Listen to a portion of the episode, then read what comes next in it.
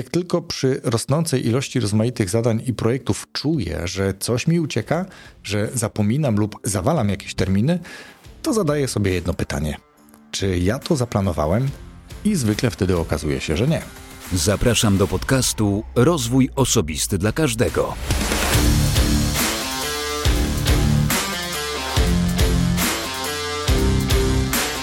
Cześć. Ja nazywam się Wojtek Struzik, a ty słuchać będziesz 252 odcinka podcastu Rozwój Osobisty dla Każdego, który nagrywam dla wszystkich zainteresowanych świadomym i efektywnym rozwojem osobistym.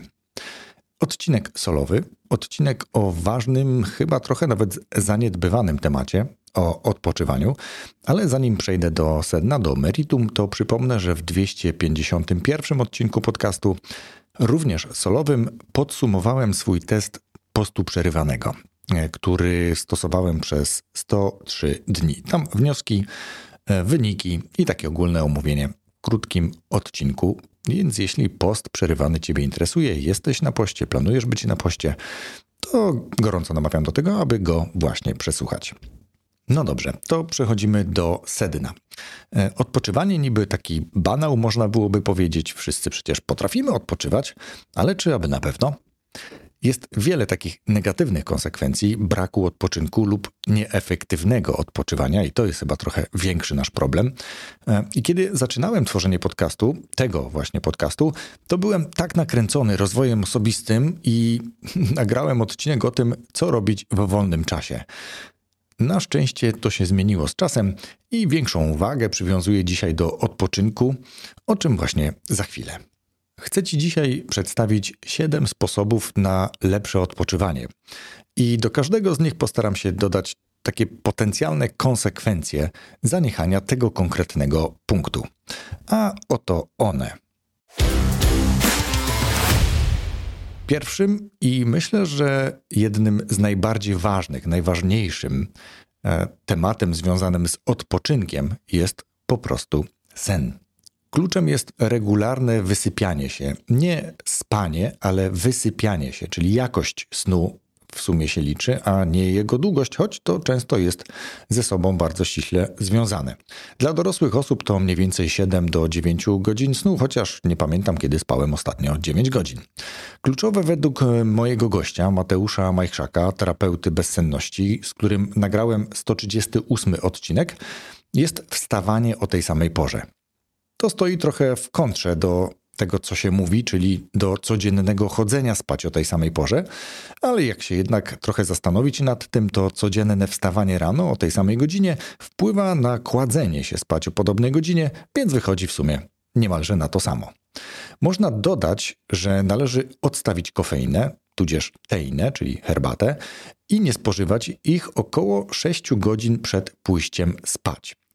Tutaj wiele osób mówi o tym, że wypija kawę i idzie spać. Tak, natomiast wtedy zupełnie inaczej pracuje serce na trochę wyższych obrotach, ponieważ ta kofeina właśnie to serce pobudziła i jakość regeneracji w trakcie snu może być po prostu trochę gorsza. Myślę, że można również pracować nad wyciszeniem się i przygotowaniem do pójścia spać.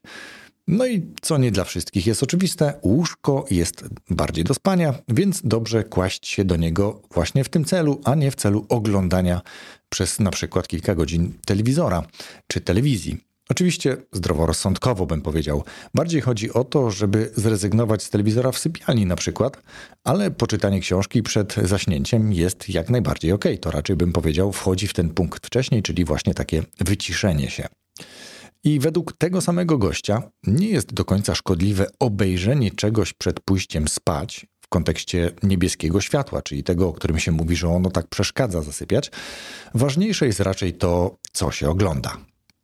No dobrze, to jaka jest konsekwencja braku snu? Otóż brak snu może prowadzić do problemów ze zdrowiem, to wydaje się być oczywiste, ale takich jak zaburzenia snu, czy przewlekłe zmęczenie. W końcu, jeżeli dobrze się nie zregenerujemy, to jesteśmy zmęczeni i często rano budzimy się już zmęczeni. Wtedy warto się zastanowić, co takiego mogło na to wpłynąć.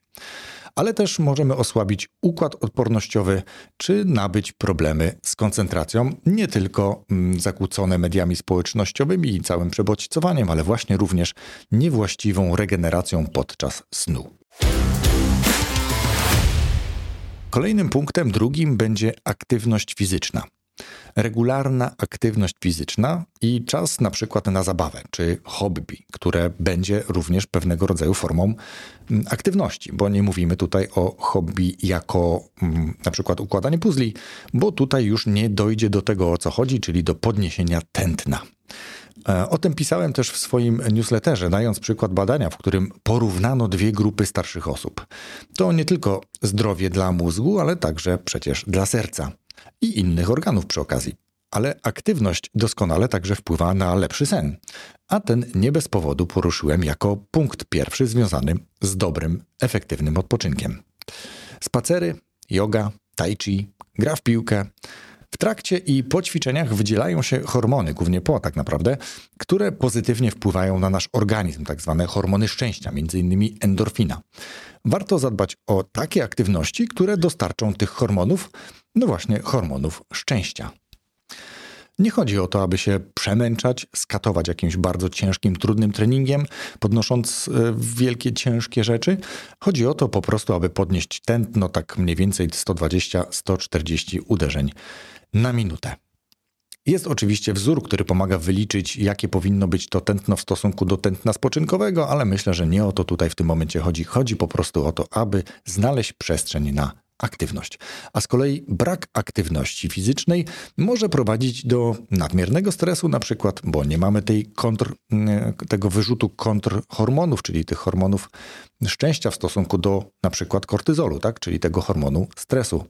Może też brak aktywności doprowadzić do wzrostu masy ciała, a w konsekwencji również do spadku nastroju.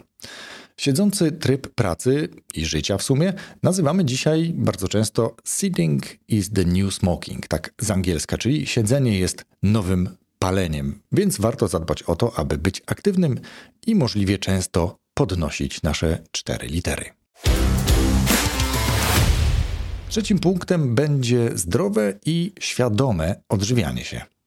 Chodzi tu o spożywanie zrównoważonych posiłków bogatych w witaminy i minerały, ale też pory, w których je spożywamy i dostosowanie do potrzeb. Trochę o tym mówiłem w poprzednim odcinku, gdzie podsumowywałem e, swój test, swój test postu przerywanego, więc tylko dodam, że wiele ostatnich badań potwierdza, że na przykład nie musimy jeść śniadań zaraz po przebudzeniu i na przykład nie powinniśmy jeść zbyt późno, no to około 3 do 4 godzin przed pójściem spać. A jeżeli musimy zjeść przed pójściem spać, powiedzmy godzinkę, no to żeby to był jakiś nieduży, lekki posiłek.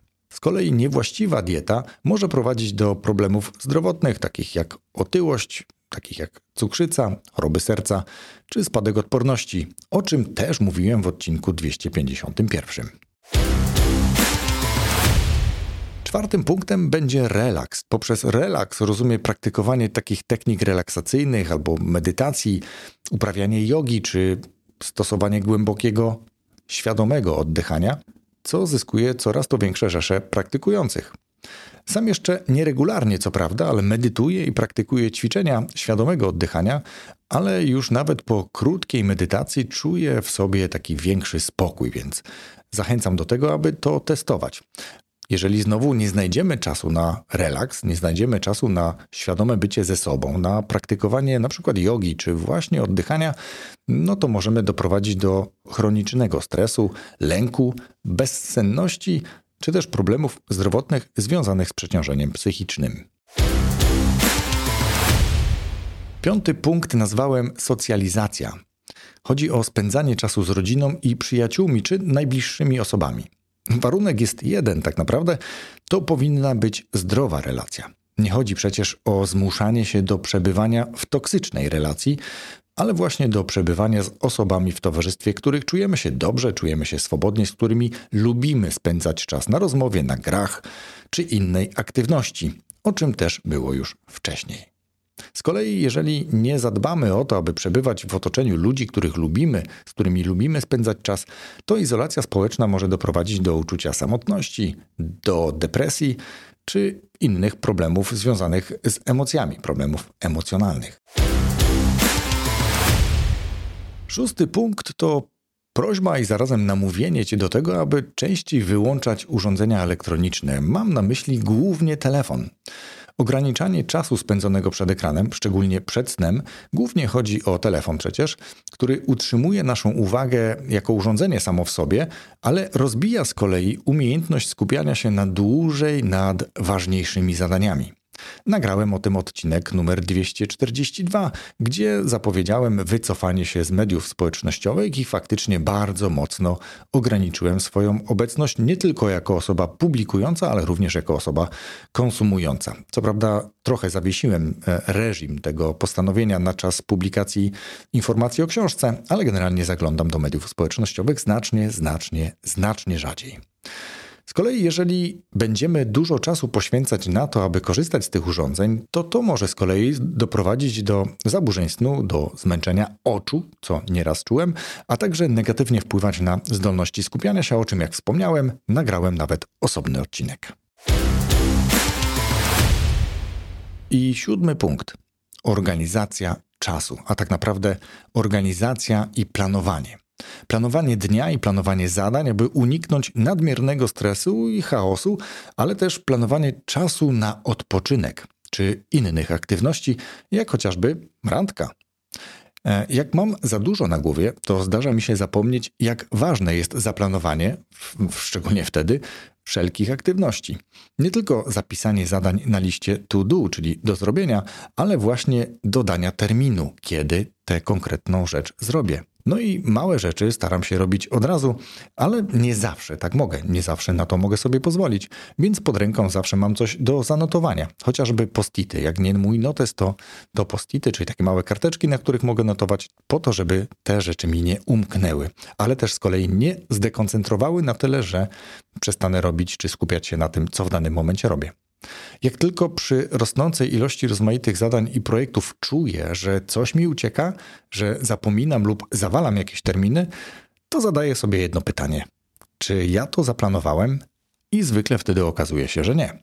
Czasem nawet nie wpada to zadanie na listę do zrobienia, a wtedy szybko przychodzi otrzeźwienie.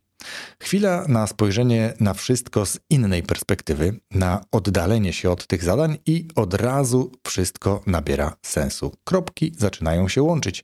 Biorę notes lub od razu mm, wpisuję zadania do kalendarza. Wszelkie spotkania, planowane nagrania, to, że na przykład do umówionego nagrania muszę przygotować i wysłać instrukcje dla gościa, mm, i tematy do rozmowy, i różne inne obszary. Trochę pracy, ale jak się później okazuje, to jest duży komfort. Mam pewność, że zadania nie uciekają i zaczynam je realizować w dogodnym dla mnie czasie, bo jak wiesz, jeśli sam nie zaplanujesz swojego czasu, to ktoś zrobi to za ciebie. To pewne. I chodzi o to, że jeżeli nie zaplanujesz rzeczy, nie zaplanujesz czasu na odpoczynek i wszystkich innych tematów, to możesz doprowadzić do przeciążenia obowiązkami, nieraz się zdarza, e, zwiększonego stresu, oczywiście, że tak, bo przecież jesteś przeciążony obowiązkami i masz świadomość, że rzeczy ci umykają, ale także spadku efektywności, no bo znowu jesteś przeciążony i rzeczy ci umykają. Więc planuj jak najlepiej, jak najdokładniej, ale planuj również nie tylko zadania do wykonania, ale czas i sposób odpoczynku. Bo efektywne odpoczywanie jest kluczem dla utrzymania zdrowia fizycznego, ale i zdrowia psychicznego. Bo brak odpowiedniego odpoczynku lub nieefektywnego odpoczynku może prowadzić do różnych, często poważnych konsekwencji dla zdrowia, mm, relacji czy ogólnej jakości życia. Dlatego ważne jest, aby dbać o efektywny i zrównoważony odpoczynek. Czego oczywiście bardzo serdecznie Ci życzę i dziękuję za wysłuchanie tego odcinka do końca. Wszystkiego dobrego i słyszymy się za tydzień w piątek z nowym odcinkiem podcastu Rozwój Osobisty dla każdego. Rozwój Osobisty dla każdego.